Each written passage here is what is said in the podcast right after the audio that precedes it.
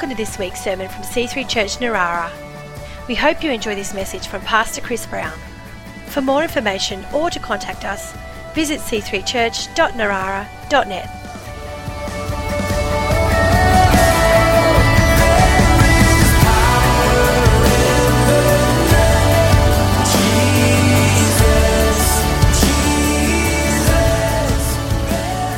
Well, have a seat.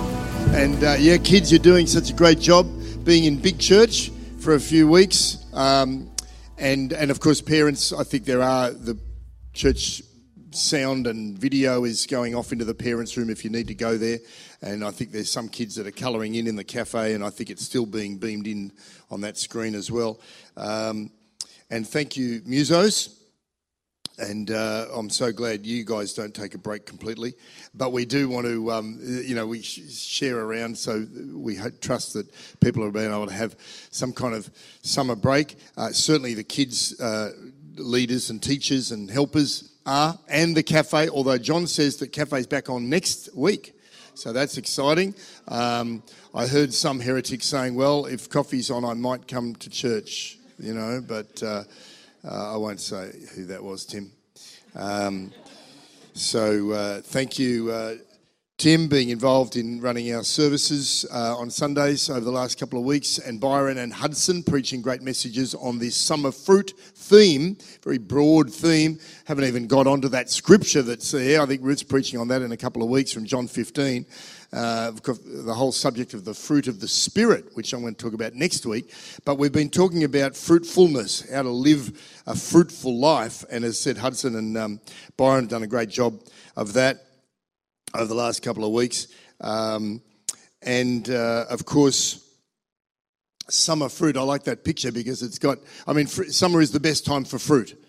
Uh, you know, as good as a, an apple might be in the middle of winter, but summer, you know, you got the ripe mangoes and pineapples and passion fruits, and more and more we're getting, uh, oh, and cherries, you know, we're getting uh, a lot more exotic uh, fruits from Southeast Asia working their way down, being grown in Australia, fruits that you might not have got uh, some time ago um, in Australia, the mangosteen and rambutan and, and dragon fruit and some of these uh, crazy, tasty, exotic things.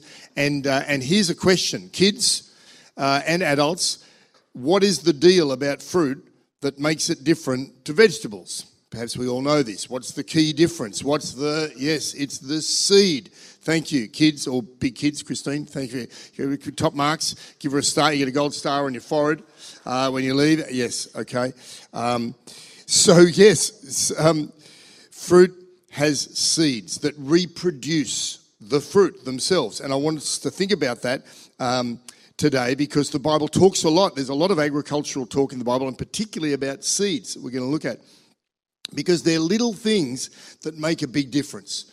And that's a real principle in life, isn't it? You often hear people say things like, oh, it's the little things that matter. Or, um, or, or, be grateful for the little things because over time they'll become the big things. And it's true uh, you know, manners and polite engagement with people and, and loving relationships that build over time that might not seem to be a big deal but end up being a big deal. And uh, little things really can make a big difference. I came across an incredible example of this principle recently. Um, you may have heard of Andre Agassi and Boris Becker. These are two of the great tennis players uh, in the 80s and the 90s. At different times, they were both uh, number one tennis ranked in the world, play, tennis players. Um, and Andre Agassi was, uh, you may remember, known not just for his hair um, or lack of eventually, but, um, but for his return of serve. That was his um, big deal. He wasn't the biggest, uh, most powerful player, but he had an incredible return of serve.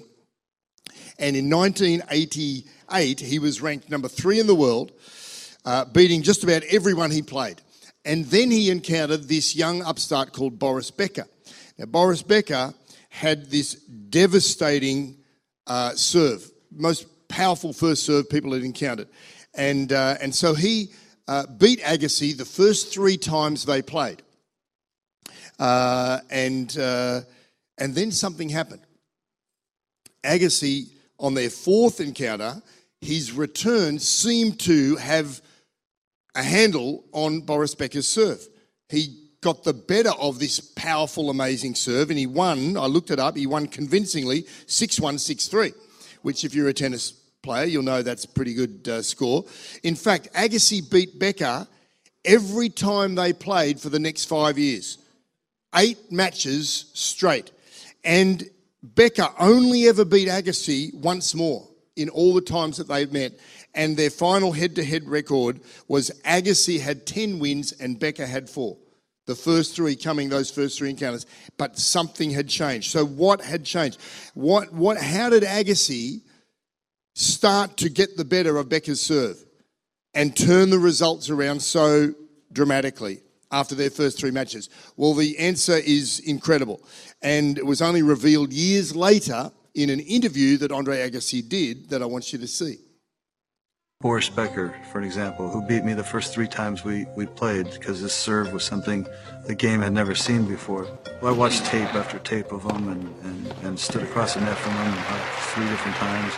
And I started to realize he had this weird tick with his tongue. I'm not kidding. He would go into his, his rocking motion, his, his, his same routine. And just as he was about to toss the ball, he would stick his tongue out and it would either be right in the middle of his lip or it would be to the left corner of his lip. So if he's serving in the deuce court and he put his tongue in the middle of his lip, he was either serving up the middle or to the body. But if he put it to the side, he was going to serve out wide. The hardest part wasn't wasn't returning a serve. The hardest part was not letting him know that I knew this. So I had to resist the temptation of reading his serve for the majority of the match and choose the moments when I was going to use that information on a given point. I told him at uh, Oktoberfest, we went out in Oktoberfest in Germany and had a had a pint of beer together, and and I couldn't help but say, by the way, did you did you know you used to do this and give away your serve? He uh, he about fell fell off the chair, and he says, I used to go home all the time and just tell my wife, it's like he reads my mind.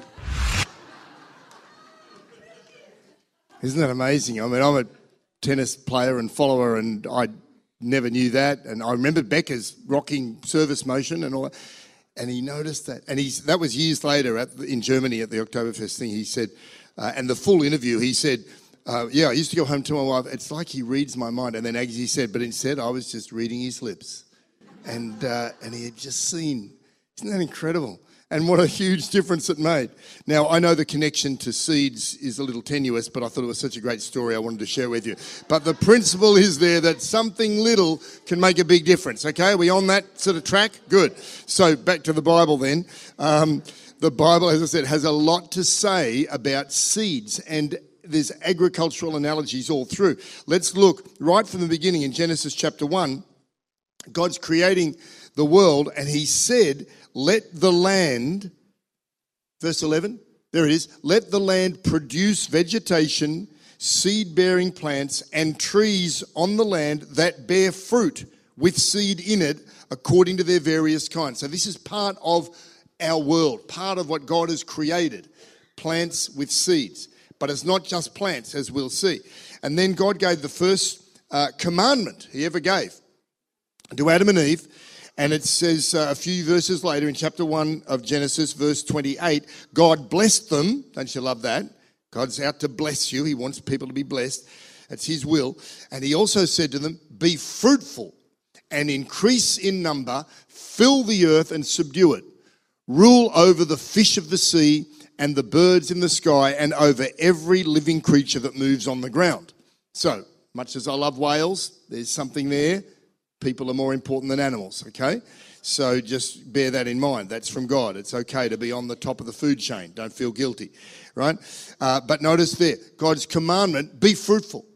He wants people to be successful in the right way. And Hudson and Byron touched on that about, you know, what success is and isn't. And we're not talking about driven, all about me, climbing the corporate ladder, get out of my way kind of success. But a, a godly, a God given success that bears fruit and, and, and has the right conditions to grow and produce fruit and, uh, and to increase. And then notice this a few chapters later, again in the book of Genesis, we've got the post flood era beginning, and God says to Noah, with this great promise, while the earth remains, in Genesis chapter 8, verse 22, while the earth remains, seed time and harvest, cold and heat, summer and winter, day and night shall not cease. So you can see there, God has got some things set into this world, principles and laws at play. There's always going to be day and night until the end of the world. There's always going to be seasons like summer and winter. There's always going to be this principle of seed time and harvest. And as I said, we see this, of course, in the nature around us, in, in, the, in the natural world, that, um, you know, we've got plants with, with seeds and fruit reproducing themselves, but it's also found in the human experience of life. A seed can be a thought, an idea, a dream, just a concept, just something that is little, that like a seed lands in your heart or in your mind, and then it germinates. And given the right conditions, it grows and becomes a tree, so to speak, and produces a harvest and is productive. And so the question for you today, I want you to consider is what's in my heart? What has God planted in my heart or in my mind that needs to sprout and grow and produce fruit. What, what you know, the beginning of the year ish, you know, was still January. It's it's it's a great time to consider: Is God speaking to me about something? When you read the Word, when you pray and sit in God's presence, is He whispering something? in your spirit from the Holy Spirit? Is He saying something or sowing something and planting a thought or a dream or rekindling a dream? Maybe a, a seed that's been buried but was never watered and that has to germinate or sprout, or maybe something that had grown and then was cut down, or the weeds of the world and the worries and the cares of the world got the better of it. Maybe something needs to, to grow again. And, uh, and of course, this can be in so many different areas. It can be your career, it uh, could be a great dream of a, an improvement in your, in your career world. It might be in your ministry for God, your marriage, your family, your relationships, your finances, your health. It can be, you know, something that maybe you've just given up and you put up with that pain and you've read the reports and people say, oh, yeah, well, that, you know, I had that and it gets worse and that's what the way it's going to be. Well, maybe not. Maybe when you press into God's word, you get a seed thought. Oh, I, I see healing there. There's a promise that things could be different. There's a seed thought that God plants, and your faith grows in that, and you water that in God's presence, and that takes root and grows and says, Yeah, no, I get it now. I'm healed. I'm going to see my healing. That pain's going to go. I'm going to get over that condition. I don't have to live with that. The finances, you know, you look at the property market, you're young, maybe a young couple, and you think, oh, we'll never get into the property, we'll never buy, we'll rent forever. Or maybe not. Maybe there's a seed thought, maybe there's a seed planting, maybe there's the beginning of savings. And you've got to start somewhere, and you go, no, we've got a dream, we're going to own a home, and you start saving, and you build up a deposit, and something's going to happen. And so it starts with a seed. And, uh, and this is one of God's principles for life. Look at what Jesus said. Um, Matthew 13.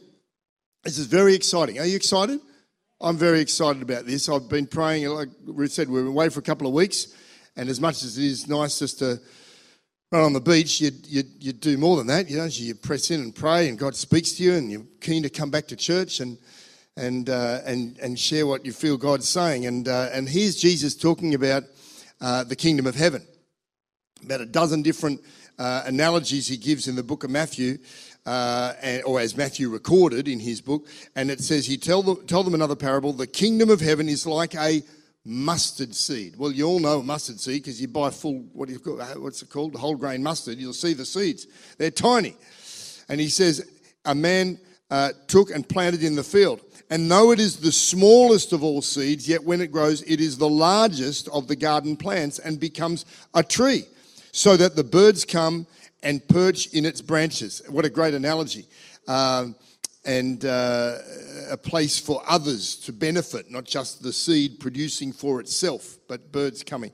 And, um, and so God loves to work this way.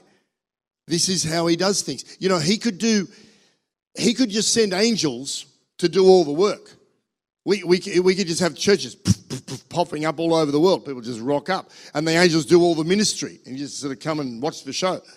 And, and God could produce things already finished, just big, just all done for you. But that's never how he works, is it? He always starts with something little, just a, a thought or an idea and a dream and a group of people, and then he we, we catch something from him and then we walk it out. We walk by faith and we go on this journey, and it can be challenging and you work hard and press in, but then you see things grow and build over time. And so uh, you get ministries starting small and then growing and influencing over time, developing. You get uh, churches starting with just a few people and then they grow and build together and they get a vision of maybe having a facility for the future and a, and a, permanent place of worship. And so they have a dream and then they save their money and then they give and get a deposit like we've done. And then you get the property and then you've got to develop it and you and you walk out this vision for God's glory and for the future generations of people to worship in. And so we've seen that just in our generation and and uh, and that takes some time to develop uh, you get um, in marriage, you get two people, they fall in love, but that's not the end of it. They dream of a family.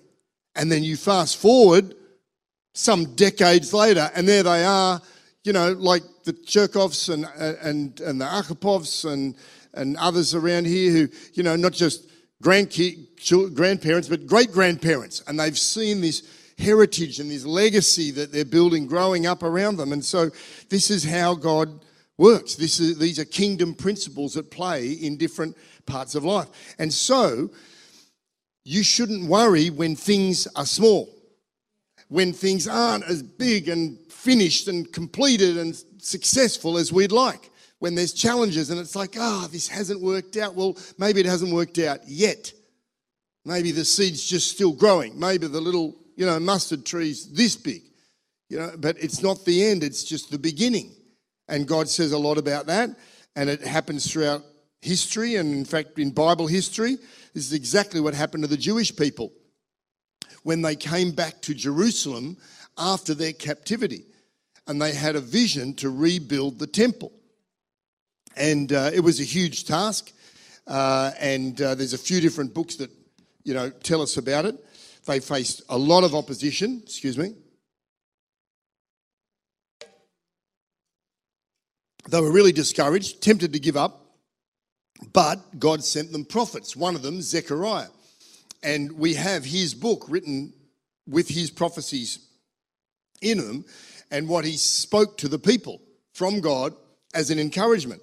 And uh, famously, Zechariah 4, verse 10, records his words to Zerubbabel, the team leader of the deal, and the people that were involved. And look at Zechariah 4, verse 10. It says, Do not, or who dares, do not despise these small beginnings or the day of small things. Some translations say, yeah, do, do not, or who dares despise the day of small things or small beginnings since the seven eyes of the Lord that range throughout the earth will rejoice when they see the chosen capstone in the hand of Zerubbabel. And uh, other versions say, um, the Lord rejoices to see the work begin, to see the plumb line in Zerubbabel's hand. In other words, Zerubbabel, the guy, the master builder, with just the beginning of the work, the plumb line to set out how we're going to get the stones right. Well, that's just the beginning it's not the end, but God loves it. It says he rejoices to see that. He's excited about the beginning. He's not sort of thinking, oh, what's wrong with you? It's not finished. Get it done, or let me help you. Let's get this over and done with. No, no. God's happy. What do they say? Enjoy the journey. And, and that's sometimes a little challenging phrase when it's basically life really sucks at the moment, enjoy the journey. You feel like hitting someone, oh, enjoy the journey, you know. But it's true, there are ups and downs, but the journey is better than just having it all done easily, quickly, neatly. And so even there are challenges along the way. And so we shouldn't worry about the small beginnings. Don't despise them, as it says. And, uh, and God's happy to see this seed start, this harvest growing and build, building as people get involved. Because let me say this you will need people. You will never see anyone successful without other people around them. Even, you know, we saw this fascinating documentary about um, Richard Branson. Uh, you know, and he's just an entrepreneurial genius, and and he built all these different businesses, and uh, and yet along the way, there's key people that they're interviewing. He's the star of the show, he's the main guy, he's the one often with the original dream, but he needed other people to help him put it into fruition, and uh, and and that's that's that's true of everything. Um, you're going to need people, uh, and often those people are, are the, the right people. Maybe it's not just expertise in a technical area, sometimes it's just encouragement. It's just the people that'll say, hang in there, I believe in you. That's exactly what happened to, excuse me, Anton Chekhov. Theatre goers, theatre lovers, you'll know the name Anton Chekhov. He was um, one of Russia's many playwrights and, and authors and considered, wrote short stories and plays, considered one of the greatest writers of all time. Uh, but he didn't get that status overnight. And in fact, he didn't nearly get that status at all because he nearly did despise the day of small beginnings. He had, he had a very challenging time. Um, on the 17th of October, 1896, to be precise, it was the premiere of his play called The Seagull in the Alexandrinsky Theatre, which I used to drive past on the way to work uh, in St. Petersburg in Russia. And it's still there today, this theatre, been restored nicely. Uh, but the opening night was a complete disaster. The audience booed. They didn't get it. They booed so much, it intimidated the lead actress so much she lost her voice. And she was considered the best actor in Russia at the time and had moved people to tears in rehearsals through her portrayal of Nina, I think it was the main character. And, um, but the opening night was a complete flop, and Chekhov hid backstage for the last two acts of the play. He was so demoralised that the next day he announced to a friend he would never write another play again. And that's how it could have ended. But the production went ahead. His friends and supporters got around him. They encouraged him. They said, actually, the performances are going well. He at first thought they were just being kind, but then he realised actually they're right. Um, it was clear the play was being well received and people appreciated how good it really was. In fact, one of his friends, the playwright Vladimir Danchenko, he won the Russian, the coveted award at the time, the Russian award for the best play of the year. And Danchenko said, no, it should have been Chekhov for the Seagull. And so that kind of encouragement meant Chekhov kept going.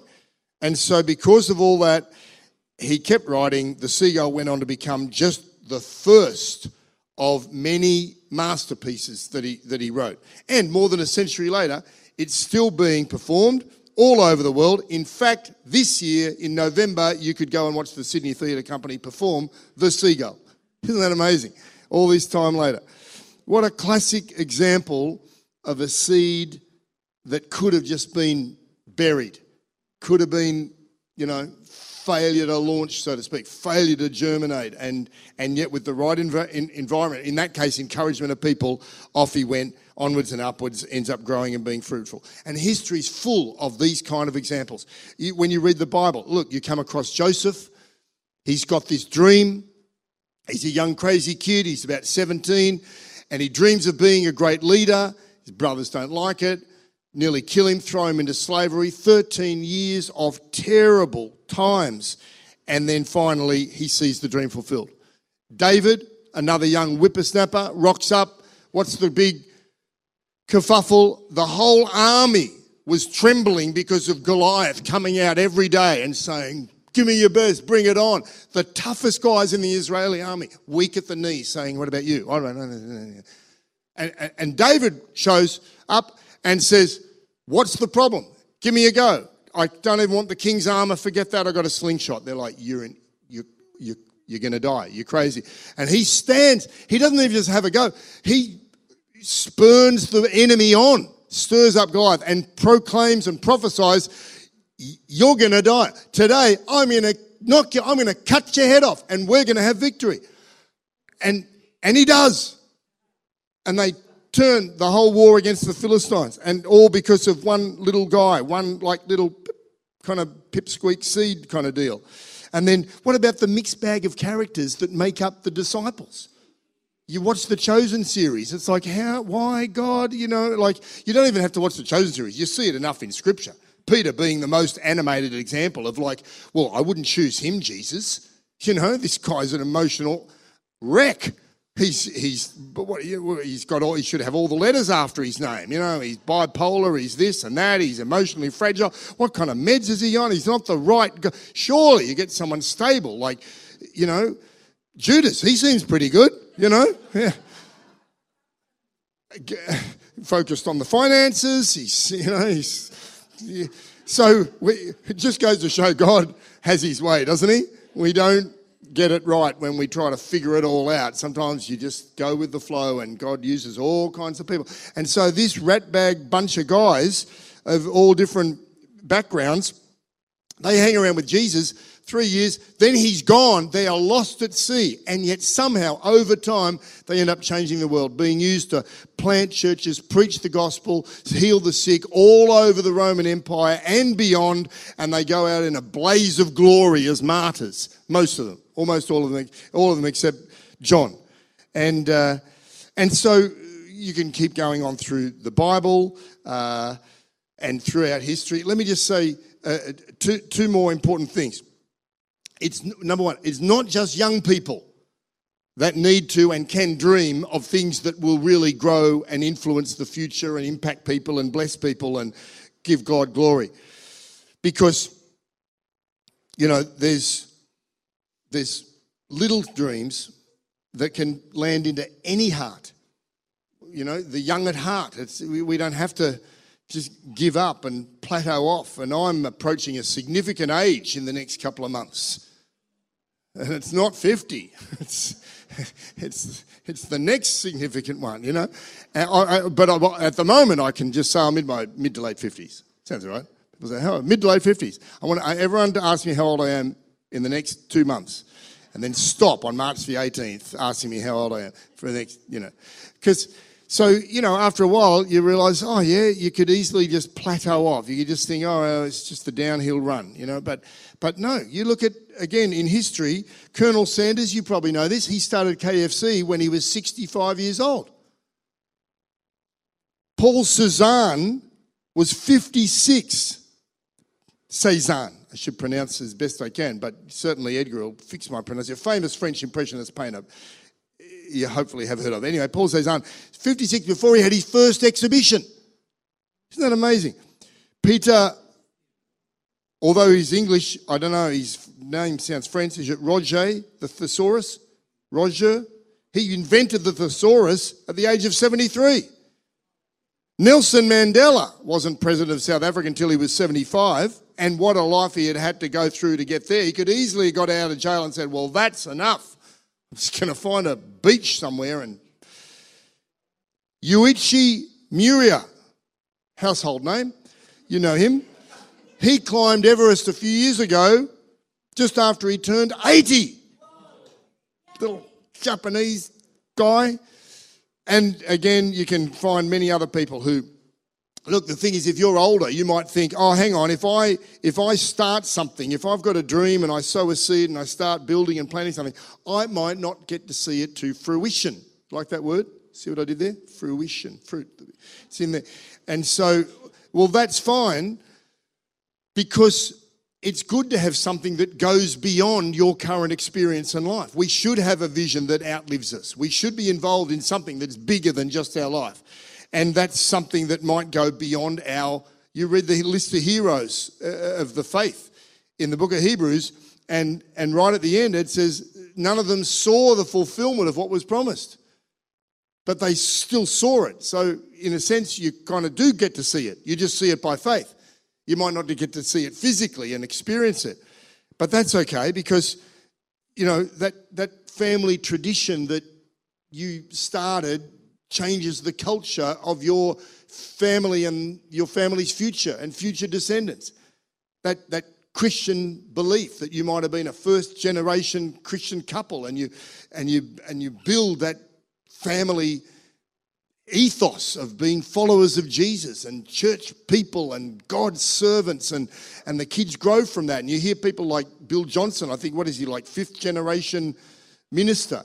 and uh, and he'll say, you know, it's it's not just it all happened for me in my life. It's a, I'm learning from my father, and I grew up hearing my grandfather preaching and telling stories and and hearing about what God had done in the past, and that, and so that grows and builds. And you could be the part or the start of that. There might be a business that grows from scratch in your life, and then it ends up having a big impact on the community in in in the in, in a sort of a a positive way, not just making money, but the financial benefit flows through to God's work. You, you know, generous and, and your God fearing, Jesus following kids and grandkids are carrying on with that kind of work.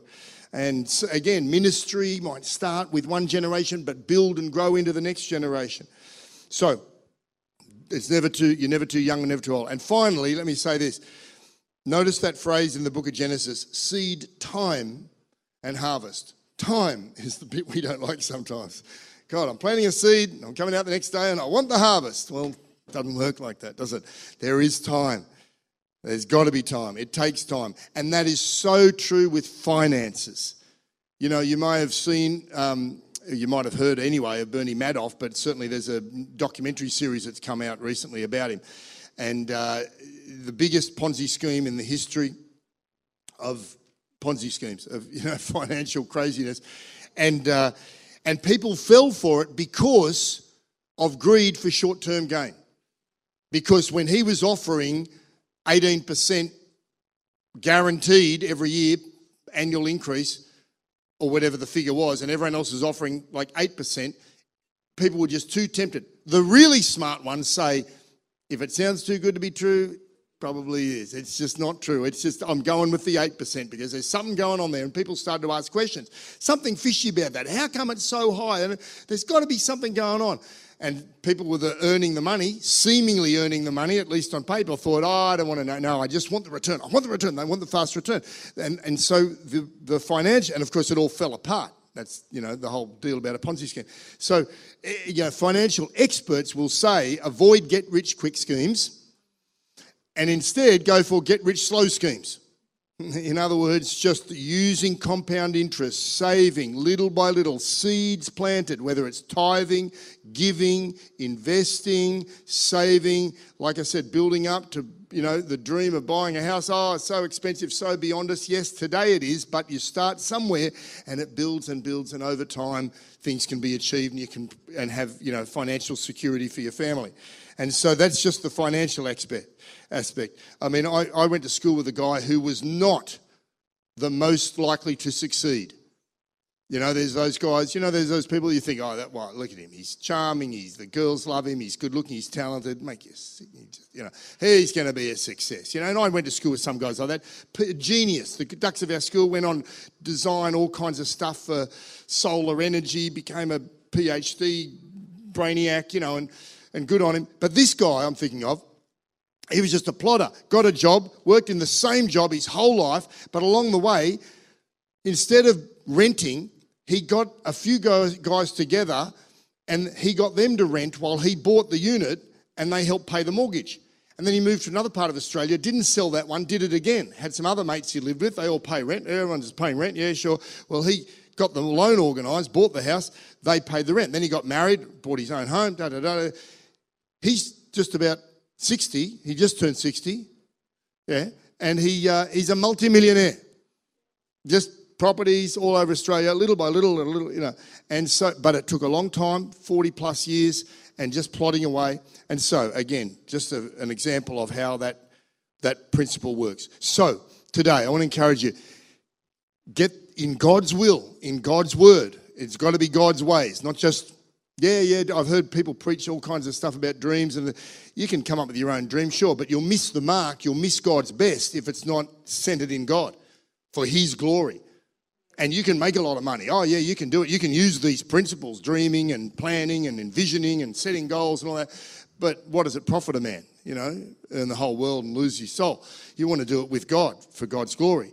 And so we press into God in His presence let Him speak to us in His word, with His will leading us, and then see what does that dream look like? What, is, what can you envision down the track rather than just going through same old, same old, same old? You know, the beginning of this year, what about this time next year? How will things be different and better and more fruitful because of the seeds that I'm sowing today and how I'm watering them and what I'm doing about that dream that God's giving me. Amen? Praise Him. Come on. Let's pray. Thank you, Lord.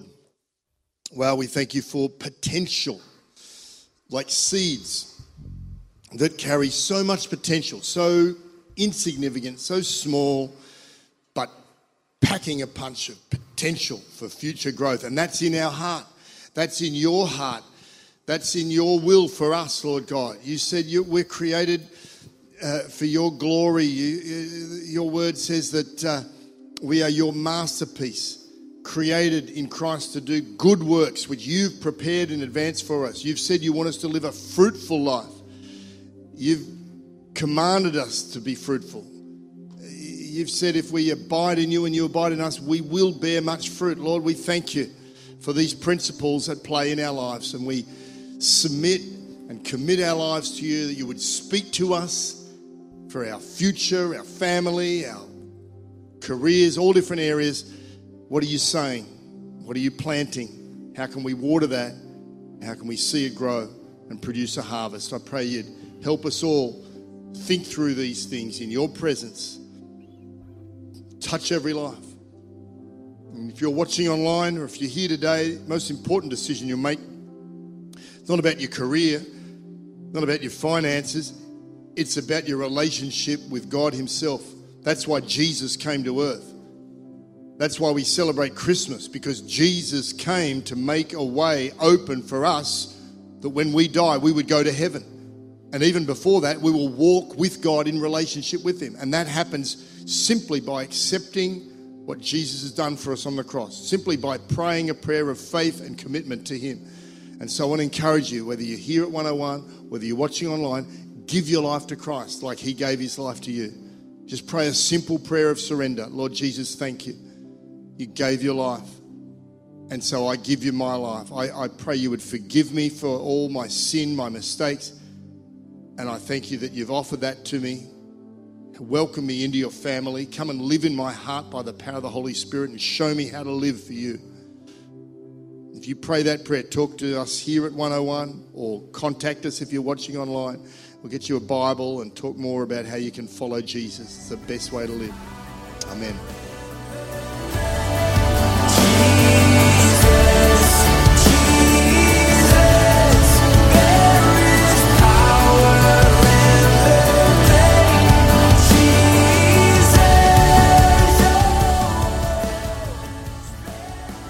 Hope you've enjoyed this week's sermon. For more information or to contact us, visit c3church.narara.net.